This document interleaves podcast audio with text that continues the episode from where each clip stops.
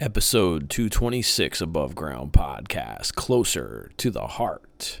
Disclaimer The hosts of this podcast, Timothy Patrick and Will Foley, are by no means medical professionals. However, having lived experience with mental illness themselves, they have gained useful perspectives on common mental health issues that some of us struggle to overcome on a daily basis. By sharing their stories, they hope to create connection. By creating connection, they hope to help you find your purpose. And through purpose, we can all begin to build the foundation for positive mental health. This is Above Ground Podcast. Coming at you live with real conversations about mental health from the peer perspective, it's time for Above Ground Podcast. Now, your hosts, TPP and Will Foley. Hey, what is up, everyone? Welcome to Above Ground Podcast. Above Ground Podcast because you can't serve below. No, no, you can't, Timmy. Good evening, my friend. What's up, you, man?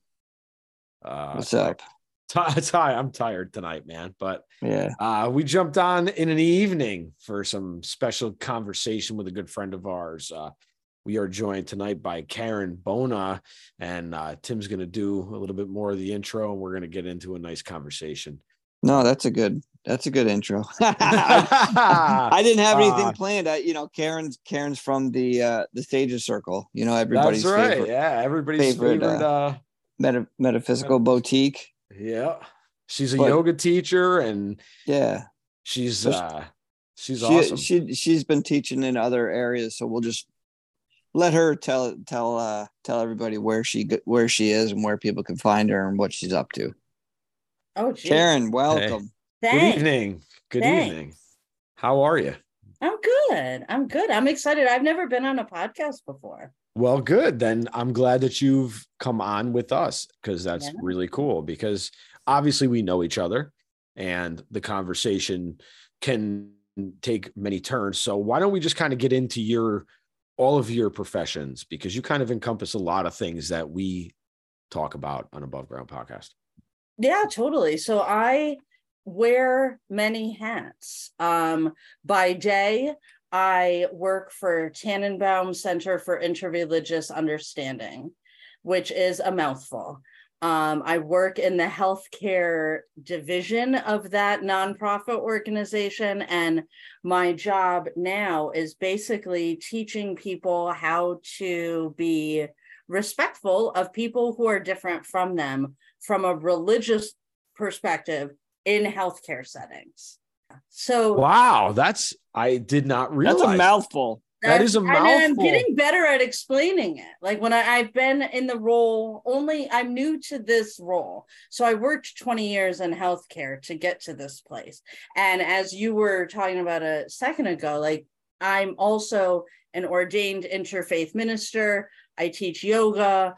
All of the spiritual stuff that I do and offer and talk about is all based on my own healing personal healing journey too which is why i'm excited to talk to you guys. Which we're so excited to have you too because you bring us such a good vibe when we're together. And um, if you were at upstate punk rock flea market this in the within the last month or two you may have seen karen there because you were at this one? No the last one wasn't it i'm trying i'm running into things man because we've seen each other.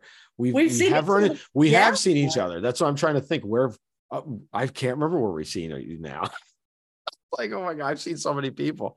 Um but we we love you and you're it's such a good vibe that you bring and it's such interesting perspective from the spiritual side because we don't i mean we talk a lot about mental health but mental health and the spiritual connection and you can kind of connect all that together with us yeah totally i mean for me developing a spiritual practice has been key to my own healing journey as as both like a wounded healer and a person who is always on a healing journey. I always forget to tell people that I'm a Reiki master teacher as well. I don't know why I forget that one or save it till last. It just kind of floats in when I when I remember to say something about it. But everything that I've studied and done has really required me to like practice first what it is I'm going to talk to somebody else about or learn something about. And i never ever want to stop learning about all the things. Does it almost doesn't matter what i'm learning. As long as i'm learning something it's a good day so was it your spiritual path that led you to yoga such as maybe the bhagavad gita? And maybe i'm jumping ahead or is it something entirely different?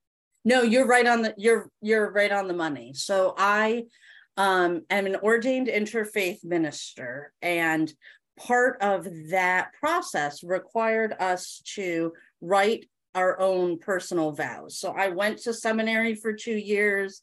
Like that, we there was a whole commencement. I was we commenced in June of 2020. So my class had to do it virtually because of COVID, which required all kinds of very bright, creative people to have to do something very differently than it had ever been done before, but stick to the truth of the organization that ordained us. So we all wrote vow, personal vows of ministry. And the meat of my minister vow is to embody a love that is both tender and fierce. And to use that love to to to make myself you know on myself and others in all the ways possible all, all the time.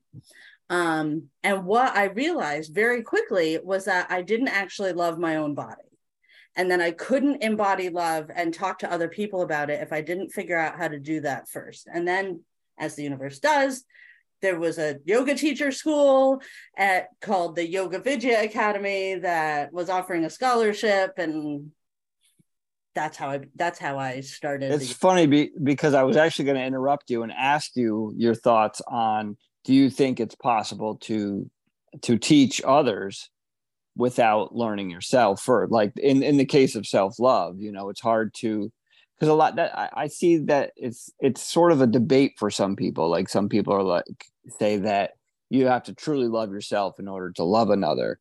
Um, you know, and, and it goes back and forth. So I, I was when you were talking, I was actually had that question in my mind and you kind of answered it. So yeah, was, yeah. I mean, not authentic. I don't think you can authentically teach about self-love if you don't know what you're talking about. Yeah. I think maybe to to that level. I that's my opinion. Like I can teach to the level that I'm at. Yes. You know, not above that. Right. You know? Right. My yoga teacher will say not everybody earns the right to sit with the king.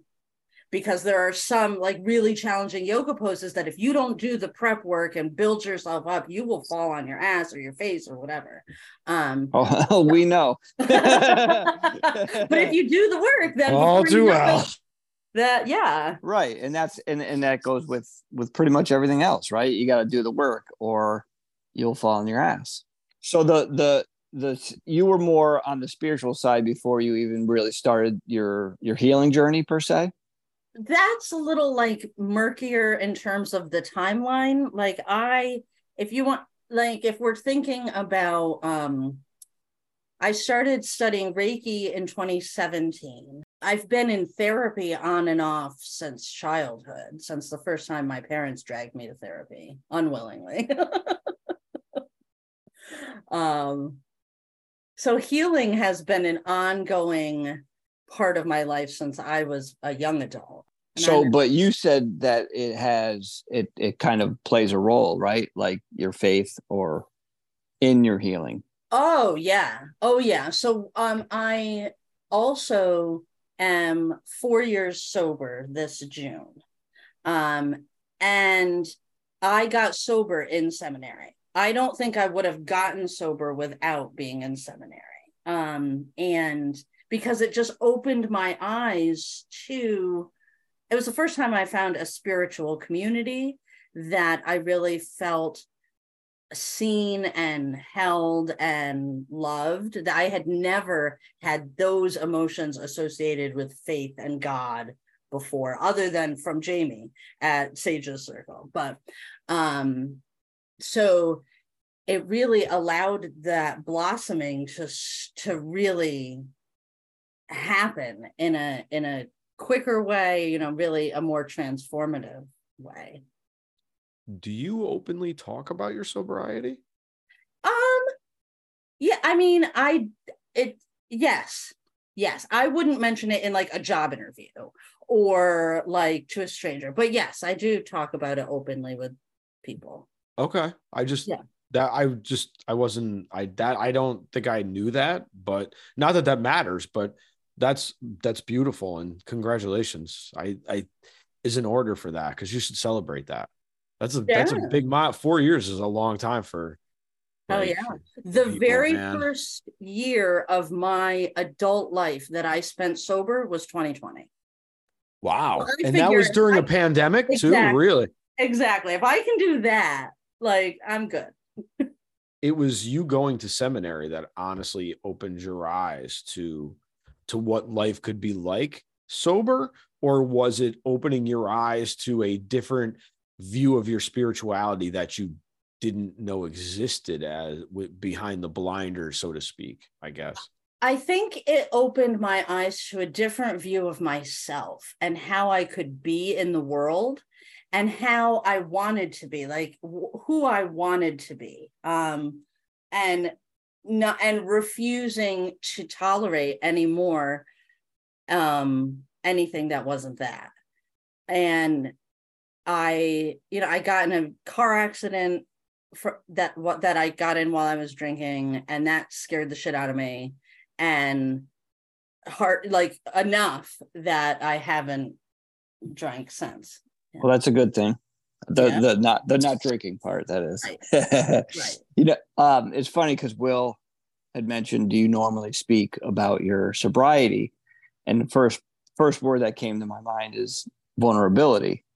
And you had we had talked about vulnerability before, and you had mentioned um, historically vulnerability has not been valued in the in society, which which often leads to being makes it harder to be vulnerable. Oh, for sure. I remember um I have a really good therapist now. I really, really like them a lot. Um, I we get I get a lot out of it. But I remember when we first when I first started working with this therapist, though, I asked them once, what's the difference between vulnerability and neediness? Because I didn't at that time understand the difference because I my had my conditioning was such that I express a need, it does not get met. Therefore, I stop expressing my needs to others. Will's nodding. Uh, yeah isn't that part isn't that part of, that's part of codependency and that's like i like i've learned that about myself like in in recent the last couple of years of really doing this deep work that was a big part of my problem like once i didn't have a need met i shut up and i would find ways to satisfy it myself whether it was good or not and mm-hmm. most of the time it would just take you further away from the mark most of the time Yep. So was the did you would you say the drinking was more of like an escape from that? That it kind of helped lead you? It was Oh. it, it was medicinal for me. It was an attempt to just Sure. self-medicate. Yeah. Right. And at first i was more fun when i was you know because I, I i i'm a little bit funny sometimes and i was a little bit funnier and a little bit more outgoing and a little bit more courageous until i wasn't right until like all alcoholics until i became that that jekyll and hyde karen that we don't like to bring out that person i don't bring out in public anymore Right. It was that it's that one tip over too far where you're just a sip or two away, and then all of a sudden it teeters the other side, and then that side comes out. I unfortunately I have spent a lot of time in my life dealing with both sides of the bottle, to be honest with you. Because I Mm. I I question my drinking personally all the time sometimes because I'm just observant of it, but I also grew up in an alcoholic household, so I know Same. all of the things and I like all of the sleepless nights and just the chaos that it creates and I never wanted to create that for myself. So I celebrate you and I'm so grateful that you're still here that you were that you're sober now and that you're able to like look at it and celebrate it and do something positive with it and Yeah. be, and look at yourself in such a good positive light like you should. well thank you Going back to vulnerability, do you think vulnerability is is like a path to validation? Say, I think so. I think so because I think if when one when a person is uh, like authentically vulnerable, really expressing what is at the core of what makes them them, they open themselves up to the potential for validation.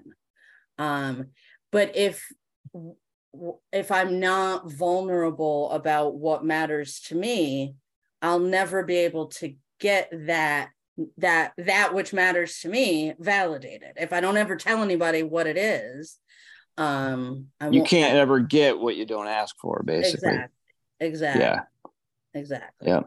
And sometimes I think that's the the you know, it sounds silly as we just sit here and talk about it, but that sometimes is the is the biggest hurdle is just being able to ask, you know, to ask for what you want in a in a you know a way that's respectful to you and to others. Yeah, and even now it's scary. Even when I think about asking something, like if it's something that really matters to me or something that I feel really strongly or passionately about, I am I'm it it I call it terror because it really feels like danger, danger. Be careful. Like don't, you know, because that to me that that you're exposed, you know, the heart open yikes. Yes. Yes, the war the the warrior pose when your heart's open. Right. Really. Right. You know? Yeah. So do you think for you is being open is it more of your what was the word terror are you terrified of of not having your needs met or is it just the the thought of being vulnerable? It's more the thought of being vulnerable. It's not i i think the the work that i've done has allowed me to realize that most of the time i can meet my own need. Whatever it is i have the internal resources to meet whatever it is. But if that need is validation from another person you know because i am a very sensitive. My feelings get hurt easily. I laugh easy. I cry easy. Um and just living in that now fully present open hearted facing the world in this way um i is sometimes terrifying and important and and that's not a reason to not do it. That's, that's good. well said. That's very yeah, well said. Definitely not a reason. I like that. Yeah. Yeah it is and it is terrifying open yourself opening yourself up like that. But you also it's also terrifying on the other side to receive some of this stuff sometimes. Yeah. Not, te- not as much terrifying as it is tiring as yes. i found as i found out recently when we were at Nipperfest this this year, which is where you were. The day that you when you that's right that's what it was. Like I'm like oh my god it was Nipperfest but when when you were there that afternoon I had been brought to very heavy conversations within like an hour and a half and sunday i just literally just melted down in my mm. couch i was just mm. like i was toast. I just it was so much. It was so much. So how do you keep yourself is it your spiritual connection that keeps you uh, that keeps you maybe um that keeps that that nice little spiritual guard around you does that help you? What um, keeps you what keeps you grounded during the chaos? Mm, I so several things. Like I have people around me. You know, I I have like specifically and intentionally chosen the people that I seek validation from uh, for example, or that I am more value more vulnerable with certain people than others, um, because practice has taught me that they're they're safe to be vulnerable to, or they're it, it, they're at least accepting or kind. Um, but I also have certain practices that I do daily um, and on a somewhat less frequent basis to keep myself just above above ground if you will. Um usually i was going to say above water and then i was like no no wait. Forgot who i was talking to Pun intended. That's right. That's right. Like there are certain like I don't skip my morning meditation. I don't skip the breath work that I do every day. I get a good night's sleep. Um, I feed myself well. I move my body every day. Like those are well, I move my body almost every day. I move it at least some, more than I used to, more than I used to. I was really a sedent, sedentary kid. Like I always had my nose in a book um, because I'm such a curious person, and that was the the the safest place to learn from in the alcoholic household I grew up in. I could I could get a lot more out of books. Uh, well, I was going to ask, was it a safety thing of you just keeping your face in a book and it was easy? It was a good distraction for yes. you. That okay? See, mine yes. was music, and that's I was like all the time, all yeah. the time. Yeah, like I learned to read at a very young age. I could read by the time I turned four. And i i believe that i was blessed with that gift to get me through childhood and to help me learn learn how much joy there is in learning. I heard on a different podcast somebody said that for years she looked at her physical body as nothing more than an unfortunate container to carry around her brain and that was really how I looked at my body for most of my life, most of my life until I probably probably until I had kids. And then I was like, oh, I I can do other things. Look at that. Granted, they're teenagers now, so that's a whole different. Yeah. Yeah, that's that's got to be a that's a whole other trip right there. Yeah. As the as the father of a teenager over there, and as the as the father of a soon to be teen, I'm like I'm freaking the fuck out. But hey, that's for another conversation. I don't think I really answered whatever you asked me, though. I, I think I kind of went off on a little tangent. So I don't remember if I did. No, you did because he, he asked you about the basically what what what keeps you grounded. Oh yeah, okay. and you said yeah. you you know your morning meditation. You try and move your body. Um, yeah, you totally got it. Okay, and you're you're kind of uh, I guess lucky in the aspect where you you get to teach yoga so um, it kind of makes you like you can't miss it once in a while right because right. you're teaching so it's got that it's kind of hanging over your head like you have to do it sometimes right. mm-hmm. yeah definitely where can, can you um can you let our listeners know where you are teaching Sure. So I teach twice a week at Sages Circle. That was where I very first started teaching yoga. I teach there on Wednesday evenings at seven and Saturday mornings at 10. Um, I also recently started teaching at Heart Space Yoga and Healing Arts in Albany on Madison Avenue. I teach a beginner's class there on Sunday mornings. And you do you you're available through the Sages Circle for Reiki sessions too, correct yep. or no? Yep. Okay. I am. I do Reiki by appointment at Sages Circle. I also just started teaching Reiki. So I have the level of attunement that is called Reiki Master Teacher. So I can teach other people how to do Reiki. And so I've done a couple of rounds of Reiki one. I'm almost done like curating my Reiki two curriculum and we'll be offering that at Sages in the fall. My Reiki I'm- one um, title is DIY Reiki. It was one of the first things I liked about your book, Tim, was that it says it's a DIY book on it. And I was like, oh, that's cool. Wow, this guy knows what he's talking about. of course. on your journey right now, where has your healing brought you to this point? Where are you in yourself? Are you embodied or are you still because I always find this to be a work. I don't think I'll ever be fully embodied in my self love. I think it'll always be something that I'll be working on just because I've struggled with it for so long. That doesn't mean that I don't have it.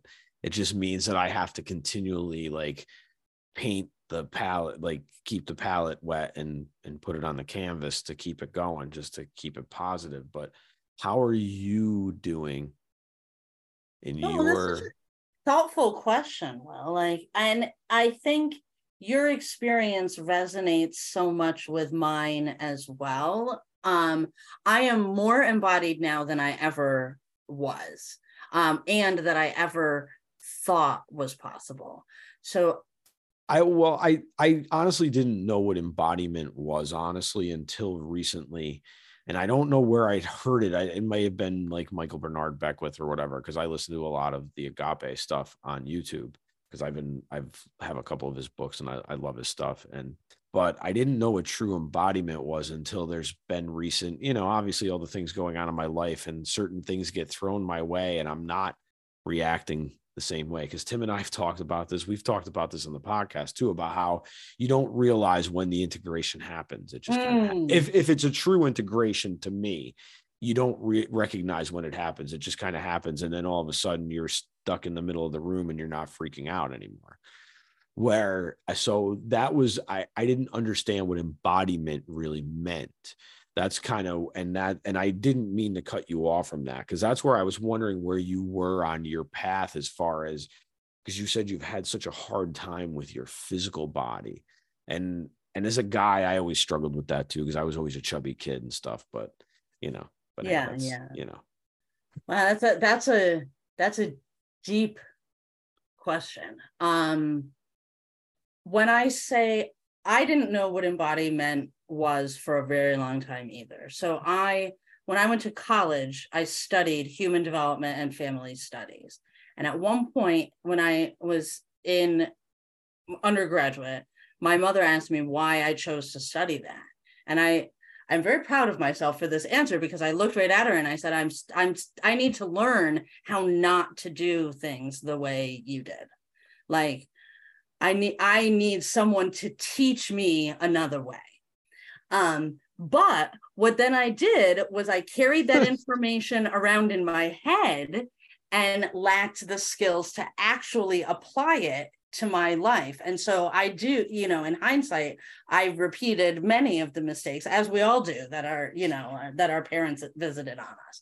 So that said, like I worked for a couple of years in therapy with my therapist on how to become embodied, how to recognize, because I dissociated as a child so much that I don't I I lack there are huge you would have thought I was drinking throughout my childhood. There are there are so such the blackouts in my child like memory of my life are so huge for huge chunks of my childhood.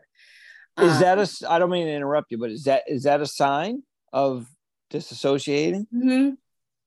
Interesting. in, in my experience yeah like Okay. um, like when my therapist even now will say well do you remember the first time when my my instinct is no fuck no i don't not not even a little bit um and so we had to work on like gently i i would set an alarm and i would remind i i would check in with myself what am i feeling now what emotion and where in my body do i feel it and it took like I was like teaching Bambi how to walk. Like, yeah, was that a trauma response yes. now those blackouts like were they have you and I, and please like you don't have to obviously answer whatever you don't feel comfortable with Yeah. but were they triggers to things that you had put off that you didn't know were there repressed No. stuff or was it just more of like literally just a defense mechanism of just needing to block stuff out where you're just like i don't want to remember this period of time because of this It was a defense mechanism, um, but it was a defense mechanism that my body chose because I I don't talk about this as openly, but you I'm happy to like you guys are some of my favorite people, so I feel comfortable sharing with you that I am an adult survivor of childhood sexual abuse. It's something that many people experience and is not often talked about. and, and i'm so i didn't i No, it's and i and and i've wondered about this often when people bring up that they don't remember things or you know they don't have recollection of things. It's like can you explain dissociation a little bit?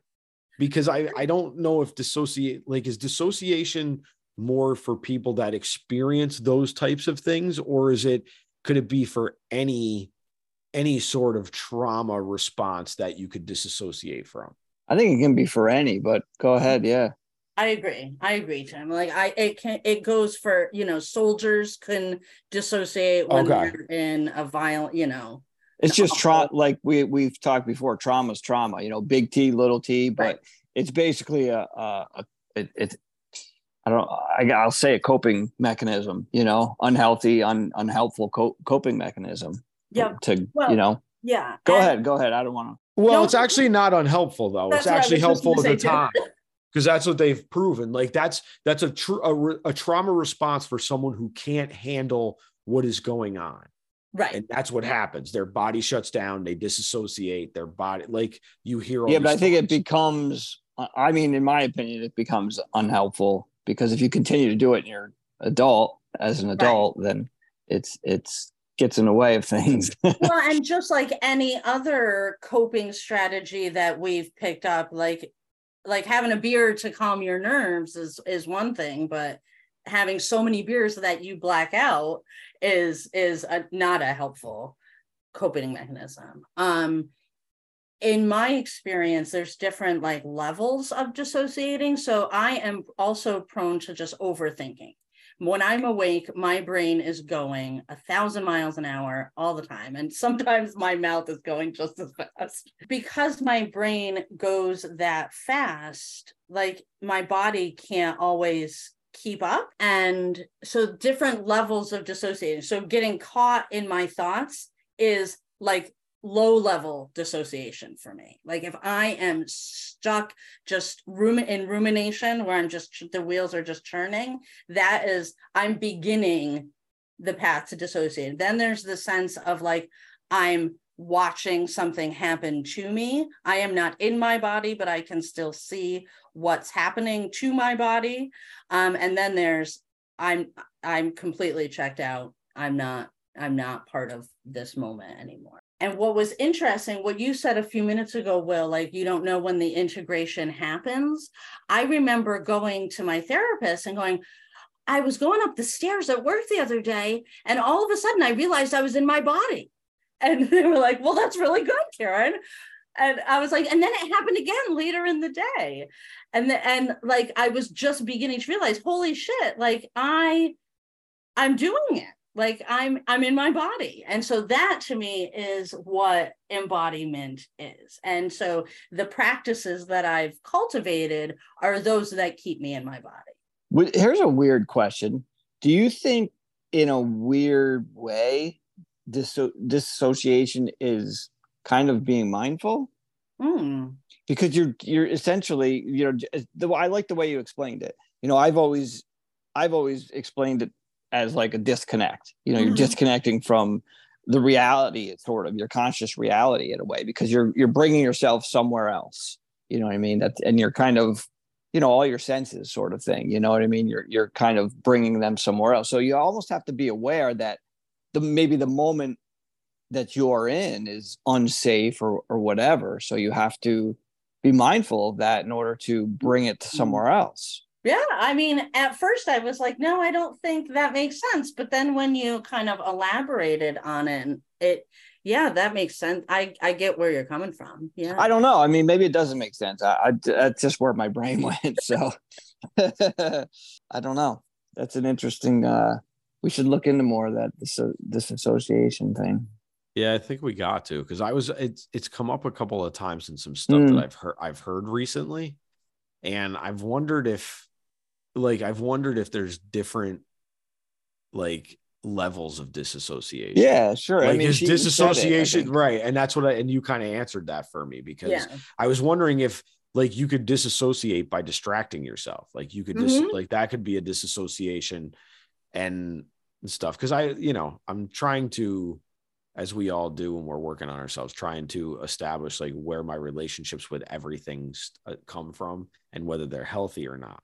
And a lot of my none of my relationships have been healthy. Like they've always had a good thing, but then they've always become unhealthy. It doesn't matter what it is that I'm doesn't matter what it is. yeah yeah I think that um too. it- I mean, I think it used to be, and I could be wrong. Um, that like multiple personality disorder now is like dissociative identity Yep. disorder, something Yep. like that. So Yep. So that would be like you've dissociated so far that you've created actual like Mm, right, right.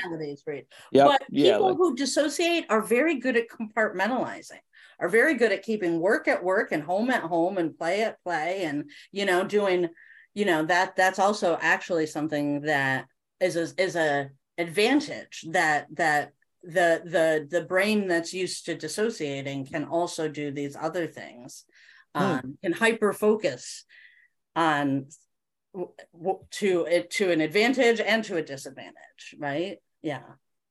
Do you you know i i got i kind of want to go back to something because you had said something that i've found a commonality with like a lot of people that either experience mental health challenges or live with mental health challenges. And it's it's like people that really feel deeply and and and think deeply do you think there's something like a correlation with that Oh yeah. I like that people who who think and feel deeply are more prone to dissociation, maybe? not even that just in uh, uh, mental health challenges in general Oh. you know whether it be anxiety depression you know Mm-hmm. hmm I Yeah. think I think it could work both ways, that they're prone to struggling with mental health challenges and just prone to like feeling things very deeply in the topsy-turvy crazy world we live in just it, it leaves you vulnerable to experiencing things that can damage your mental wellness your mental well-being Karen, thank you so much for being here tonight and thank you for being with us and and thank you for being a friend and it's awesome and I actually right here on the desk that I'm recording on is oh, look at it. oh well I can't Uh, uh, you can't it's there. I see it. I see it. I put it in a frame and I put it on my desk so I can re- see it all the time. Cool. We usually wrap up with three questions. So the first question uh, do you have a favorite or a least favorite word? Being a reader you probably have many but so many. That's hard. Just one one word? Yeah throw throw a couple out of each whatever. Well honestly i think i think my favorite my favorite word for a long time was macabre because it's fun to spell and say. It's a win-win. Um but really i think my favorite word now is and. It's a such a simple word. Um it's so much better than but which negates whatever came before it. It just leaves room for like more possibility so it's a much more hopeful approach to language. Hopeful. I like that. And it's funny that you say that because i'm just starting to realize that now like someone had brought it up to me before and it just didn't really click. And and i was i think i was actually typing a text at the time and i said but and i'm going wait a minute. Like i can say like end and that would be like you said hopeful. That's a that's a really good way to put it. I like Mhm. that. Hopeful is a good word too. Hopeful is a good word too. I i had to throw that in there in an improv you say yes and. That's, That's like right. answering yes and. Yes right. and. And what's in the box? Well i got this glove. Oh and i got in the glove. I'm gonna hold the glove of the ball. It's that's awesome. Once upon a time earlier in my career will i did a i did uh, one of the one of the hats i formerly wore was was teaching workshops for caregivers of alzheimer's patients. And okay. that was one of the strategies that i taught them was no matter what they say take no right out of your vocabulary yes and yes Oh. and. Here's yes and here's an ice cream. Yes and Uh, then we'll go do this. Yes and yep totally. Love it. So i wanted to ask this earlier so I, I saved it for this question for you. What is something that you didn't know about your spirituality after you stopped drinking? Like what is something when you cleared the glass the lens of your periphery from the sauce and had enough time away and things what was something about yourself that you did not recognize before something that I didn't recognize that that I was able and maybe you discovered that maybe Yeah, you okay. discovered or maybe you were able to uh, like anything there whatever like something that sticks out to you that was really like okay like i know i've had time enough away i know this is not good like this is my path like what is what is something once you cleared those classes Mm, that's a great question. Um, I think one of the things that became clear to me was that I wanted to do more with my life than take care of other people. Um, I worked in healthcare for over 20 years as you know, I started out doing direct care and then worked my way up into case management and manage and and running programs that took care of people who needed help taking care of themselves. And so I was a professional caregiver for a long, long time. And what I learned and what became clear when I wasn't drinking to cope with caregiving was I am capable of an awful lot more than that that that was a kind of a limiting perspective that I had placed myself in. It was all I thought I was good at. It was all I thought I was good enough to do. And what be what I remembered was the little girl who wanted nothing more than to learn everything she could and tell everyone she could about it. And I wanted to be a teacher for the longest time, for the longest time. And I it's so funny. I'm sorry, but I had to say it because your whole like as you're talking even earlier about all this stuff, I'm like the common theme here is teacher.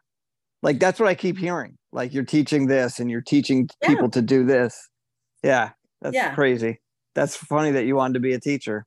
for for the and and I always pictured myself teaching English because I loved books and so that just went together easily and I love words and people and so I always pictured myself in a classroom and so what's completely amazing to me now is that my classroom is a yoga studio is a Zoom room where I'm talking to people about religion and spirituality and healthcare and how we're all these intersectional beings that interact in unique, awesome ways. Funny because that's a perfect example of what Will always says is that you can ask the universe for something, but it may not come exactly how you want it, you know? And that's a perfect example. Like teacher, you automatically think, you know, you're in a classroom teaching people or kids or whatever, and your classroom is the yoga studio. Mm-hmm. Mm-hmm. Very cool. Very cool. I like that. Thanks. Um, so if there was something that you would like to see done for mental health as a whole, or you could do to change anything without any kind of restraint, what would it be? Oh my gosh. Somehow I would take the money out of it. Like somehow I would love to have mental health care, mental well being services be accessible to all the people who need them, reg- which I guess is not just about money, it's about having enough people to offer the services, right? It's more complicated than just the, the financial bottom line. But having everybody have access to the mental health supports and services that they need, regardless of what job they have, whether they're employed, who their insurance company is, like all of that bureaucratic nonsense, I would love for that to go away. Good answer.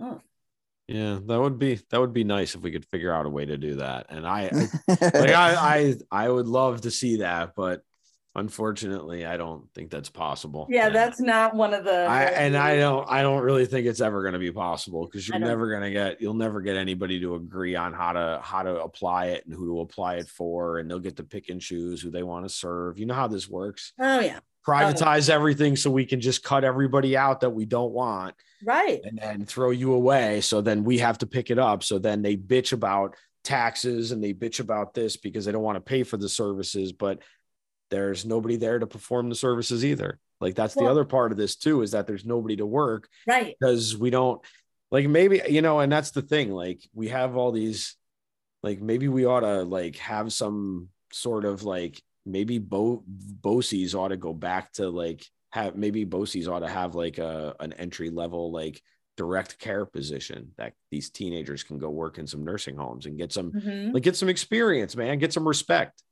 Because they could use some of that. Like they could use Mhm. some of that knowledge from the older people. Because I Mhm. think that Oh, that would help a lot more because most people like their grandparents. Well, a lot of people like their grandparents. So if they thought about them as their grandparents a little bit more, maybe they would go go make a little bit of money and go hang out with some old people. Yeah. Because there is something about direct care. Yep. And there's something very rewarding about direct care and being involved in it myself now. I'm like, I wish I had done it a long time ago. But the truth is, is I wasn't ready for it a long time ago. Like I wasn't anywhere in my journey to be there, Yeah. to, be, to be of service. I would have hurt more than I would have helped. Mm. You know, I mean, in Yeah. reality, I think, I don't know. I mean, I, I can't say that for sure, but I think there was definitely some attitudes and stuff that I had had before, like, you know, that we have that Yeah. we change, that we grow. Well, and that's why I think the work that you guys do is so important, you know, to to supplement to give people informal supports or non, you know, supports, perspectives, conversations that aren't tied to a bottom line or a insurance form, you know, just putting that out there in the world. You never know who's going to listen to the to the episode or come to the meetup or whatever that that might be the the the thing that makes that day a good one for them. Karen, thank thank, you. you. so yeah, much for thank being you, here. Karen. Uh, thanks for having me, guys. Really, I'm I'm flattered, honored. Will, Tim, another Yeah. episode, another episode, dude. Another fine interview. another fine interview. Another fine interview. That's right, man. Week after week, we keep delivering, dude. Yeah. Until next week, get well. Be safe. Stay Above. above. Thank you for giving us a listen. New episodes every Wednesday. If you listen on Apple Podcast, you can share, rate, review, and even subscribe so you'll never miss an episode. Other ways to support the show, follow us on social media, share the content, share our episodes. You can also buy us a coffee at buymeacoffee.com forward slash above ground pod. For further concerns, show ideas, or just to say hi, you can email us at abovegroundpodcast at gmail. Once again, thank you for listening and supporting mental health. Keep the conversation going and stay above.